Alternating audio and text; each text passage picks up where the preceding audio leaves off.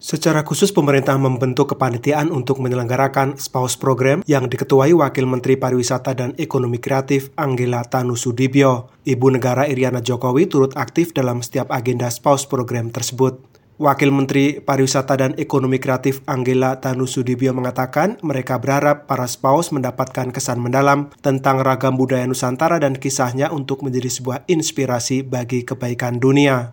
Di luncheonnya dalam uh, makan siangnya kita tampilkan Archipelago on a Tray di mana di situ memang kita menyuguhkan berbagai hidangan Indonesia yang menyimbolkan ketahanan pangan Indonesia itu sendiri. Bagaimana kita menampilkan beragam makanan yang dari tumbuh-tumbuhan, memang dari kekayaan alam Indonesia.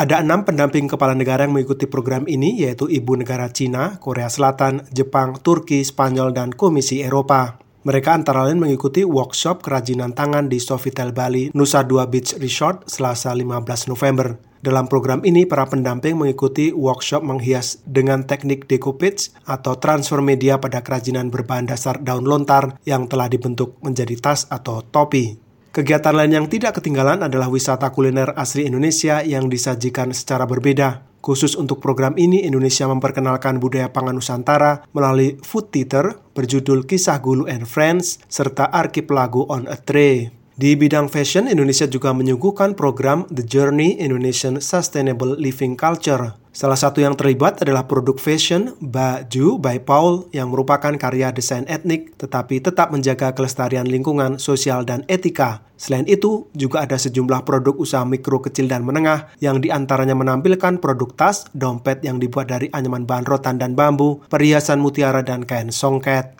Para pendamping juga berkesempatan melihat secara langsung Mama Papua merajut tas noken Papua dan aktivitas membatik. Menteri Pariwisata dan Ekonomi Kreatif Sandiaga Salahuddin Uno menyatakan melalui SPOS program ini Indonesia memiliki kesempatan baik untuk mengekspos produk UMKM, bukan hanya untuk ramah tamah sebagai tuan rumah, tetapi sebagai cara promosi yang lebih murah dan efektif.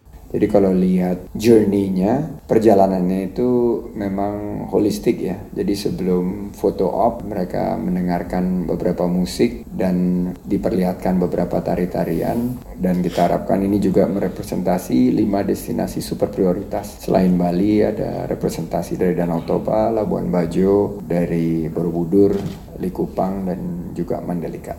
Dari Bali, Nur Hadi melaporkan untuk VOA Washington.